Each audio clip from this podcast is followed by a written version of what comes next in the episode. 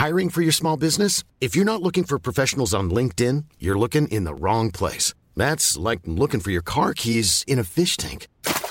LinkedIn helps you hire professionals you can't find anywhere else, even those who aren't actively searching for a new job but might be open to the perfect role. In a given month, over 70% of LinkedIn users don't even visit other leading job sites. So start looking in the right place. With LinkedIn, you can hire professionals like a professional. Post your free job on linkedin.com slash people today.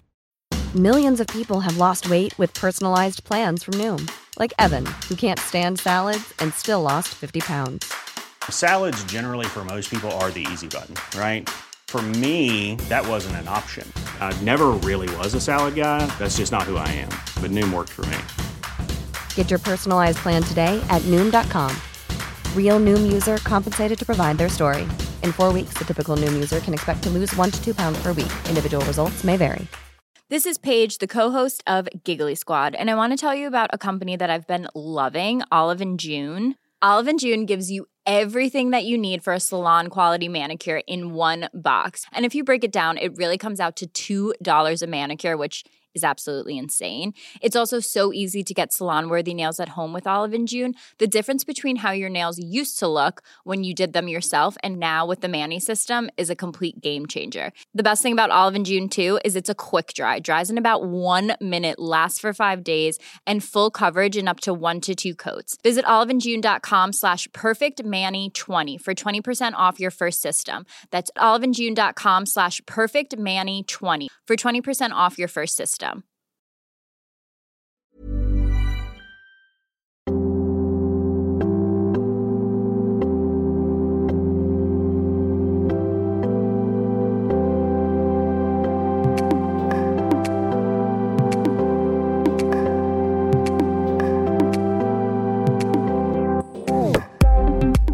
Hi there, and thank you very much for tuning in.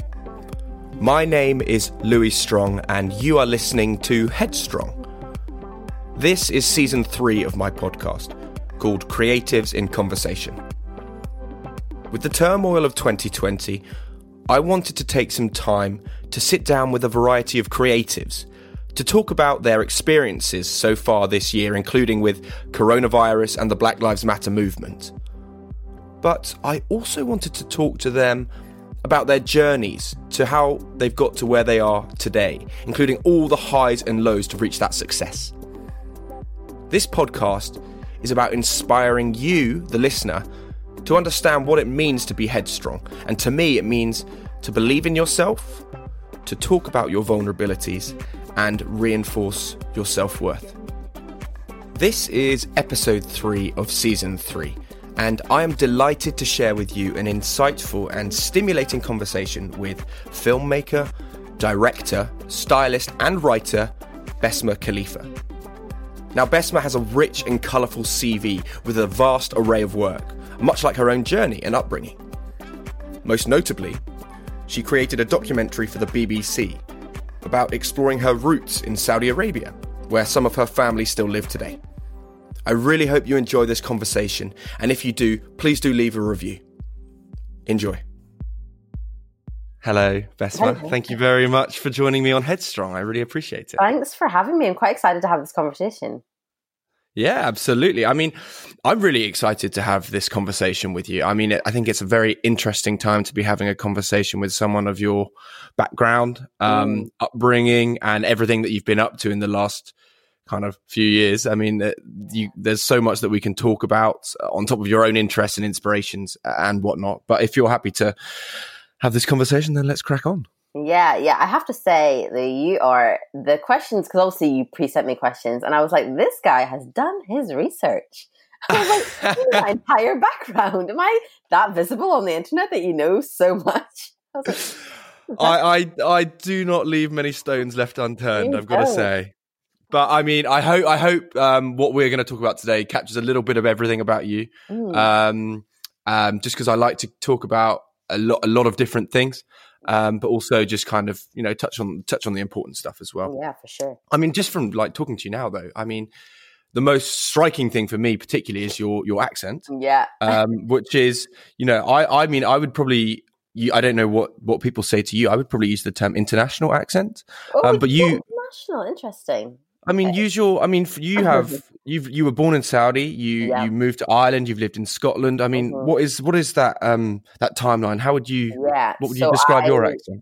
Yeah, well, I guess yeah. I was born in Saudi Arabia, and then I, yeah, I'm originally from Sudan, born in Saudi Arabia, and I grew up in Northern Ireland until I was about twelve, I'd say 12, 13. and then I moved to Scotland.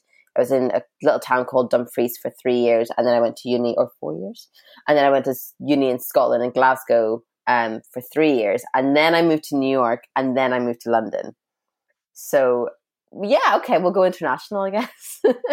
I mean, but you've previously talked about your own identity on on podcasts and interviews, Yeah. and of course on, on your documentary, um, which is what what has made made you more more noticeable in the public Yeah. eye um, on the BBC called uh, "Inside the Real Saudi Arabia," which we will come on and talk about. Of course, um, we could not leave that uh, stone unturned. But um, I have heard you um, mention before on um, a platform that you wanted to be a Blue Peter presenter yeah. which of course is a massive part of like a nine, 90s Yeah. and noughties ch- childhood. yeah. Where, where did your passion to work in the oh creative God. industry stem from?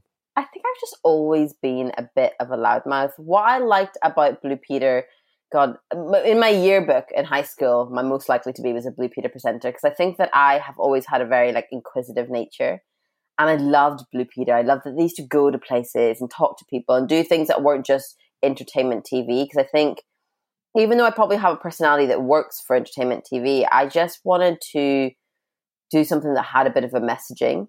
And I think that's where Blue Peter came in because it was the one TV show when we were kids that I was like, oh, like I'm learning something, but it's like fun. So um, yeah, I kind of, I guess I was a loudmouth. I always just talked. I was a talker. My dad always says you were the one I wasn't worried about between you and your two brothers because you just you don't stop talking. So um, yeah, I guess always from birth maybe. So maybe even so, even at school, it was never a far fetched idea that you were going to be in, in in a creative in, in in some way, and it was never a, a dream that was too far out of reach. Well, no, to be honest, actually, it was never in the forefront of my mind. I wanted to be a primary school teacher. I wanted to work with kids. I wanted to work in a nursery. I just always loved, I'm very maternal in that sense. Like, I've always just wanted to be around babies. And then um, I had a summer in Sudan with a really awful little cousin. I was like, I can't do this. I can't do this full time. I can't be around kids that are, maybe some kids aren't nice. I don't want to do this full time. And actually, media came in quite late. I was just doing my UCAS forms applying for universities, and um, I looked at a fashion business course that was primarily from a business school from my very conservative parents who were just like, you need to study something that will actually get you a degree uh, with fashion elements. And it sort of started from there. But I was in fashion, I did fashion for my whole career. Um, media and sort of TV and radio has only come in the last three, two and a half, three years. Yeah, sure. I mean, we'll talk. We'll definitely talk about like your, your journey into the, the creative industries, particularly into to fashion and then PR work and whatnot. But I, I mentioned identity there and voice, and they're very much intertwined. And you know, they you have to have a synergy between identity and voice. So, what is your definition of identity, and, and what are the key principles and qualities you think one should kind of retain when it comes to your own identity? I think identity, the the beautiful thing about identity is it's a very individual thing. No one has the same identity, nor are they mu- are they meant to. So for me, when it comes to identity and the way I sort of I even identify myself, I just think how I see myself and how I perceive myself, and also how I present myself publicly, is very individual to me. And I think once you can embrace that, you can sort of like get through life a bit easier because you can understand yourself. I think identity is all about understanding, if I'm honest, understanding who you are and how you position yourself. I think a lot of people, and myself included, I struggled with my identity because I never really grew up anywhere where I was like, could maybe go on a discovery that only sort of happened when I moved to New York and then London. So I think that I've only really started to understand my identity in the last maybe couple of years, which considering I've been alive for 30 years, it's quite a long time. But I really love where I'm at now because I'm still on this like figuring out who I am as a black woman, as a woman, and especially in the climate we're in right now, it's ongoing in my mind. Identity is ongoing because it changes with every experience you have. Exactly. I think uh, identity is a, it's a journey and one that is ongoing until the day that we're no longer here. You know, you are constantly interpreting your experiences and, and, and things that have happened in your past, but also how your future can also shape you, your surroundings, everything. hmm I definitely agree. Um, you seem like extremely positive, outgoing, but you're like very calm, collected as well. Um, you, have talked about having a, a, big mouth maybe when you were yeah. younger as well. Yeah. Did did did you? So you you said that you struggled a little bit with your, your own identity growing up. Did it did it like was it did it mentally affect you? Because obviously mental health when we were growing up wasn't necessarily as a, a topical conversation as it is now. But of course, the that doesn't take away the importance of what could have been you know, um, what, what, what we are experiencing when we're growing up. So did it affect you in that way? Um, did you experience any kind of loneliness or just struggled with your identity itself? You know what? Growing up in Northern Ireland was very interesting because I think that you can't miss what you don't know. So as much as it was like, yeah, I'd love to, you know, did I see things and then feel like I missed out or anything? We didn't have Instagram. We didn't have really Facebook. We didn't have any of these social things. So I didn't know any different. I didn't know what life was like outside my very white Irish bubble. So I couldn't sort of be like, I miss something or I don't understand something because I couldn't see it to miss it. So in that sense, I didn't struggle with identity until maybe social media started happening. And especially when I moved to London, I was like, something for me doesn't click. I love, love my friends, but there is a disparity between being black and white that I think there's just certain experiences that they don't understand that I go through in everyday life when it comes to racism. And there's experiences that maybe I don't understand of theirs. And that is genuinely culture and race of things you don't understand. So I think definitely, I don't think I struggled when I was younger because I don't think I knew the difference, but I think I struggled more as an adult and I think it really? affected me more. Yeah, as my mental health suffered a lot more as an adult because I felt a little bit lost in who I was, who I was, and who I was trying to be. So yeah, I'm. I'd still. I think a lot of. Yeah, a lot of people have that relationship with social media because as soon as you, it's it's such a beast. I mean, you literally you can be absorbed and sucked in, and you can you can devote your life to something like that. Mm uh, and and that can really really affect you mentally for sure. And I, I completely agree. But I mean, it also gave you a, a platform to share your voice. So yeah. it, with all its um, shortcomings, there are there are some, of course, benefits to social media, which I, I would I would argue as well. Um, but when you started to find your own identity and voice, did this come from your kind of personality of getting into the creative industries? We, I know you did your your business degree, but then you started doing fashion and exploring your creative abilities. Did that did that contribute to your your voice and identity? Oh yeah, hundred percent, hundred percent. I think that going into fashion, I was in P- I did PR in New York for a little while, um, which was incredible. I was actually um, part of an agency called People's Revolution, which at the time was on an MTV show as well. So there's an element of being on MTV at the same time as actually working in PR. And then I left New York because it just wasn't. I was too young to be there, and too. I, I already knew very early on that I get swallowed up by that city if I stayed. So I moved to London and sort of went through PR and sort of started understanding myself because I was like, mm, I'm way too selfish for PR. It's a very selfless thing, PR you really have to care about other people. And I do, of course, but not like to the extent where I feel like I could promote them well Um, because um, I didn't even really know how to promote myself. Um, so then I went into styling, and I think styling is where I suddenly slowly started figuring out who I was and what identity was because clothes just had such a heavy meaning in my own culture, let alone in Western culture. And then I guess that's how TV happened. I think with TV, I always said I wanted to do TV, but I never wanted to do TV unless I had a message and I had a voice and I had something to say. So I went on a little like self discovery for two years, I guess. And then I was like, okay, like, okay, this is what it means to be black. This is what it means to be a woman. This is what it means to be a black woman. This is what it means to be Muslim and black and a woman, and all these different strands of who I am. And it's slowly getting to that. I was like, okay, now I feel I can have a voice. But it's funny when you said, you know, social media gives gave me a voice or gave me a things to talk about things that matter to me. I I never positioned myself like that. I never was like, these are the things that matter and these are the things I'm going to talk about. I just talk. like I just say stuff that I think about. I don't it's not it's not controlled enough to think about, if you know what I mean. Sure. I mean, at the end of the day, I, what I think what I meant with the social media comment is it's just another route for freedom mm. of speech. It and it's is. just another place, another place to to share your thoughts, no matter how they come out, whether they're collected or just uh, you know, or Kanye, an or whether they're collected or Kanye. yeah, collected or Kanye. I might get that on a t-shirt. That's nice. I like that. Um, but let's. I was just let's look at New York there for a second. So, Mm. and and also London. What you've just talked about, big cities there briefly. What you were doing. Um, you were working in New York. Do you know what? New York is very different. New York is is definitely, definitely the city that doesn't sleep. It just never stopped. And I think I didn't love PR that much. And I find this isn't even to do with being black or to be with being a woman. The New York personality is very different. American personality to British personality. I grew up Irish. I'm so sarcastic. I'm so dry. I'm so like that wit that I think British people have, but almost Irish people have more. I just would say things, and my New York friends I'd made would be like, I don't understand. Are you like joking? Because that's like not funny. And I was like, no, no, it's definitely a joke. It's sarcasm. Like I'm, I'm, be- I'm definitely being sarcastic. And they were like, well, that's not funny. And I was like, oh, we have a genuine sense of humor issue that I think actually makes a huge difference in British sensibilities because we're so dry. So I found that quite tricky because I was like, how do you click? I realized that actually in the UK we click over humor, and it's not maybe the same in the states. Yeah, there's a cultural divide, isn't there? I mean, it's just the the way the way that the the co- comedy is very much shaped over there. You know, also I feel like quite often they don't. You, have you ever? I mean, on Netflix, there's a load of American Yeah. comedians, and on, on on there's a load of British comedians. Mm.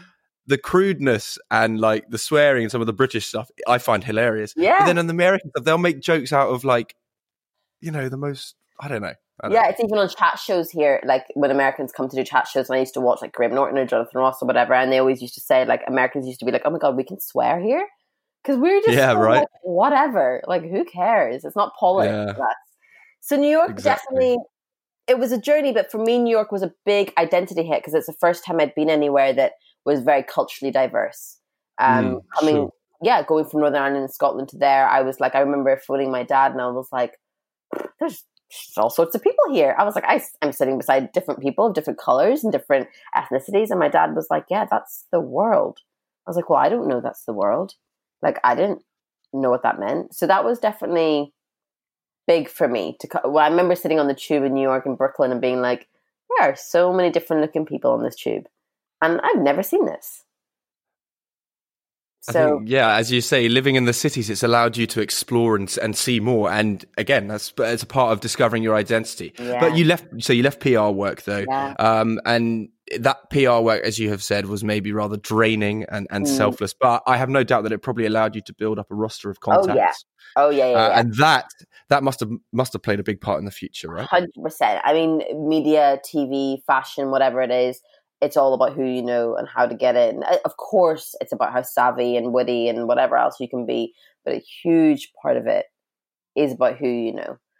So I think that going to New York and being under People's Revolution, it was at the time it was quite big on MTV. So I could definitely use that as a pull when coming back to the UK because I was like, well, I've worked. My boss was called Kelly Cutrone. I've worked for this woman called Kelly Cutrone, and everyone was like, "Whoa!" Like, because she was a big deal at the time. So I think that um, definitely that helped.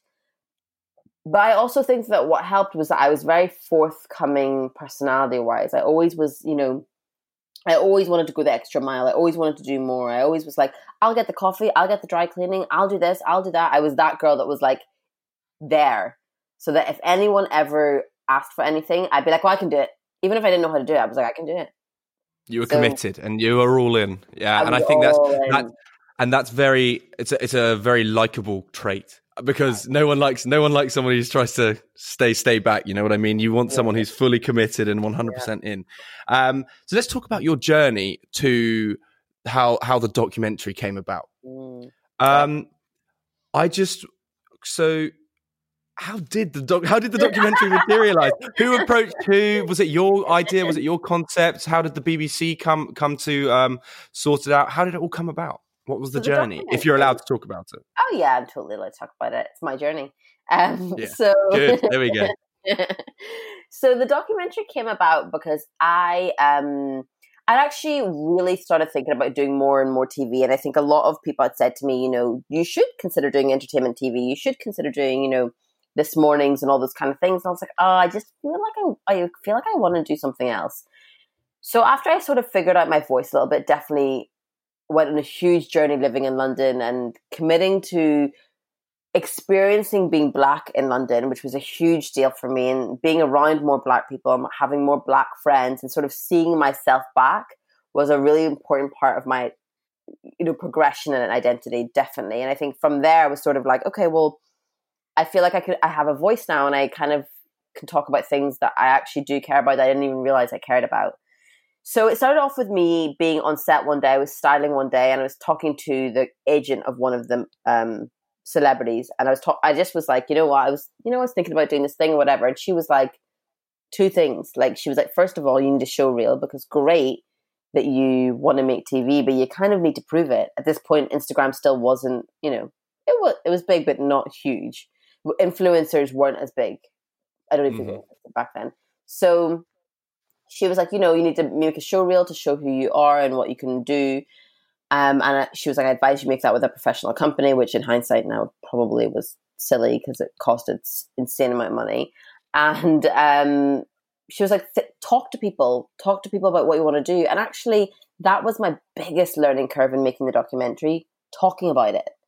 Talk about what you want to do because if you talk about it, people are going to be like, there will be people that are like, oh, yeah, yeah, I know someone who knows someone who knows someone. If you don't talk about things, no one can help you. So once I started talking, I made a show reel. Long story short, made a show reel. Started using that. I spoke to, I emailed a commissioner at BBC Three, and I can't believe he got back to me, but he did, and he was like, you know, uh, you sound great and we, I really like your vibe, but you can't do things through a production company. TV doesn't work like that. You have to go to a production company and they pitch sort of on your behalf, which I still think is kind of weird because I can pitch myself better than anyone yeah, right. else me. But whatever, that's the way they do things. So they were like, find some production company. So what I did is I used to watch loads of documentaries anyway, but I watched loads and loads of documentaries, wrote down all the cat, all the team of all the ones that I really liked how they were shot, and I just contacted everyone. I went on LinkedIn, I found emails, I emailed everyone, and I found a guy, incredible, an incredible exec called Mickey Monstrati, who at the time I'd made quite a lot of Stacey Dooley's programs. And I emailed him on LinkedIn. I added him and I was like, Hi, I've got some ideas. He emailed me back literally within the hour and was like, Let's talk. I went in and saw him the next morning. We talked for three hours and he was like, All this sounds amazing, but where did you start? Where is your journey? And I was like, well, I was born in Saudi Arabia, blah, blah, blah, blah. And he's like, wait, wait, stop. Stop. stop. he was like, that's the story. When were you last there? And I was like, I haven't been there in like 25 years. And he was like, that's the storyline. That's it. You haven't been back to the, your mother country where you were born. You don't know what it was like. You don't know what it could have been like to live there. Let's get the ball rolling. But I have to say, he and it only takes one person to truly truly believe in you when you have nothing and you don't have I wasn't, I'd never been on TV before, but he was like, I see something in you. At the time, I'd also completed a little course that BBC do, which is called Women in TV, where they try and get more women in TV. So I did a little bit of radio and I'd done a bit of BBC News and Women's Hour and all those things. So I had a little bit of, I guess, media knowledge. But yeah, we pitched it. The BBC declined it four or five times. and we just kept really, yeah. They were like, "Yeah, she's cool, but like, why, why her? Why now?" Then it became why now. Then it, and then slowly, why now happened because the Saudi government got the new crown prince. And when they got the new crown prince, they were. I was like, well, they're going to change the country, so that makes sense. This is why now. Um, they still said no. and then I, I ran and I didn't run into him. I attended an event that the commission that we pitched to was at, and I cornered him in the last thirty seconds of the event. I was like, I've got an idea that I really need you to see. And he was like, I get 700 ideas like a week. I don't know what your idea is. And I was like, yeah, can I repitch it? And he's like, yeah, have Mickey email me. Mickey emailed him and it got greenlit within that week. Amazing. Yeah. It's a, it goes to show actually that probably when you started pitching the show itself, maybe even the country Saudi Arabia itself was not ready for what you were yeah. going to produce and what the idea was. So actually timing is everything and and what what was materialized. I won't I mean, you can maybe give it give your elevator pitch on on the documentary for anyone who hasn't watched it. But I have no doubt that you know people have, of course, seen it. But yeah, I mean that that was a right a real platform and right time yeah. for you to do do something like that. Mm-hmm. I completely, completely agree with you. I 100, 100% believe in the power of timing. It wasn't right for me to go when I pitched it, you know, and you know, I make it sound like such a warm story, but this was a five year process to getting it on the TV, and you have to see it out. You have to know that things do not happen overnight. And I was, I struggled. I had no money. I couldn't really pay rent. I was everything. I'd put everything into this. I was so I concentrated on so much, and my family were like, "Listen, at some point, you got to kind of think about other things to do." And I was like, "No, I know I can do this, but it takes that strength because it's not an overnight success. That's for sure." No, I mean the the creative industry is one of those places where it's so difficult to succeed. Uh, and of course, I commend you on the success of the, the documentary. It reached millions. It's been viewed by so many, picked up with the BBC, of course, uh, and it's just going from strength, strength to strength. What was that experience like? The the pre pre production. Let's let's draw a line under those five years, which you know must have been tough. But mm. when you were shooting it and started thinking this is actually happening now, was that a bit of a whirlwind experience when it started? When the when it, the ball got rolling? Uh, yes and no. I mean, of course, the whole pre-production of everything is different when you're like, you know, having to think of storylines and what you're going to do and how you're going to do it. But like, I went out there with Jess, who's incredible, my um, director Jess, and it was just the two of us. And we went to Saudi, and I stayed with my aunts. It was my family. It didn't feel weird. Jess was so so incredible and sort of making it all seem very chill and very relaxed. I didn't feel really like the camera was there at all. But I was filming with my family. I felt like I was on holiday. It didn't feel that it was intense and it was a bit stressful at times, but like typical me, I didn't really think about the consequences of like opening my big mouth. I was just like, let's just go with this. And why it ha- what happened happened. But I think what was the biggest thing for me is I wasn't prepared for the reaction. Sure. I don't I don't think I that's one thing they miss and probably people should tell you is when you get into TV or any sort of media, it wasn't calculated to be famous. It was calculated because I wanted to share a story. So when it gave that sort of level of fame, I totally, and I don't know how, but I bypassed that that would happen. So when people started contacting me and messaging me and the DMs and all the stuff, I was like, well, people are watching this?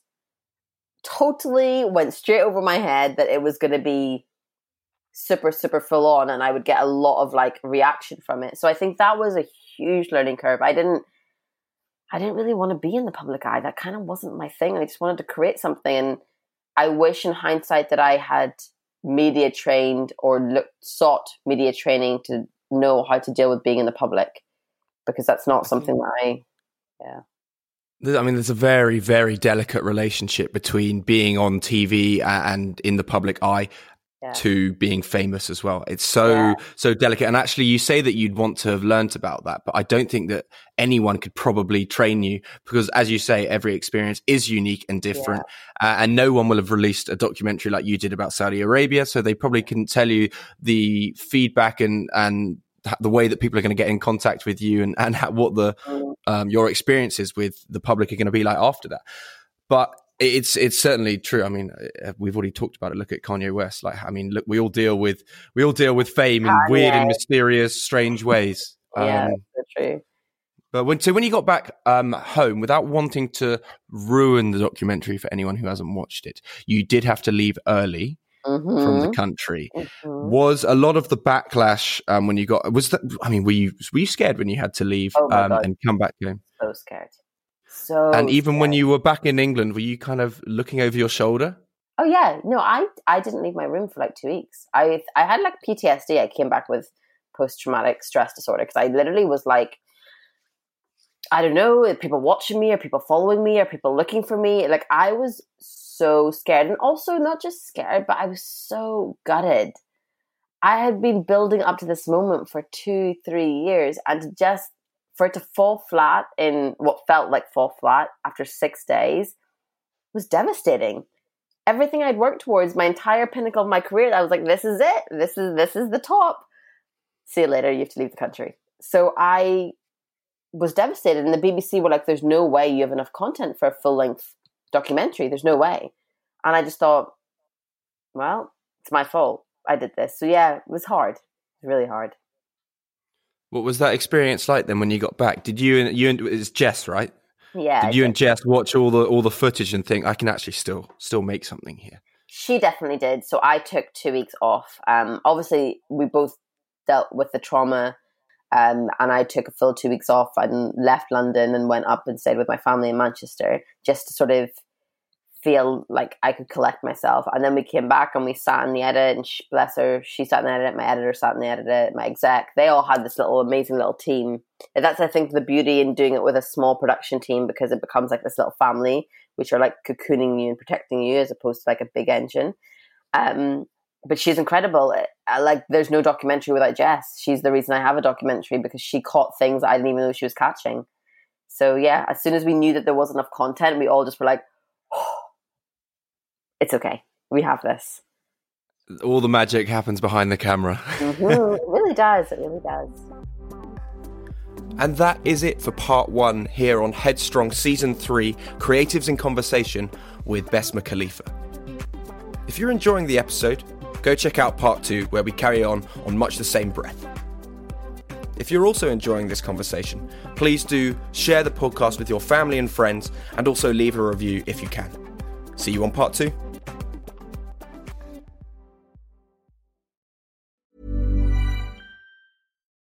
Hi, I'm Daniel, founder of Pretty Litter. Cats and cat owners deserve better than any old fashioned litter. That's why I teamed up with scientists and veterinarians to create Pretty Litter. Its innovative crystal formula has superior odor control and weighs up to 80% less than clay litter. Pretty Litter even monitors health by changing colors to help detect early signs of potential illness. It's the world's smartest kitty litter. Go to prettylitter.com and use code ACAST for 20% off your first order and a free cat toy. Terms and conditions apply. See site for details. Mom deserves the best, and there's no better place to shop for Mother's Day than Whole Foods Market. They're your destination for unbeatable savings, from premium gifts to show-stopping flowers and irresistible desserts. Start by saving 33% with Prime on all body care and candles. Then get a 15-stem bunch of tulips for just $9.99 each with Prime. Round out Mom's menu with festive rosé, irresistible berry chantilly cake, and more special treats. Come celebrate Mother's Day at Whole Foods Market. Imagine the softest sheets you've ever felt. Now imagine them getting even softer over time. That's what you'll feel with Boll and Branch's organic cotton sheets. In a recent customer survey, 96% replied that Boll and Branch sheets get softer with every wash. Start getting your best night's sleep in these sheets that get softer and softer for years to come. Try their sheets with a 30-night guarantee. Plus, get 15% off your first order at bollandbranch.com. Code BUTTERY. Exclusions apply. See site for details.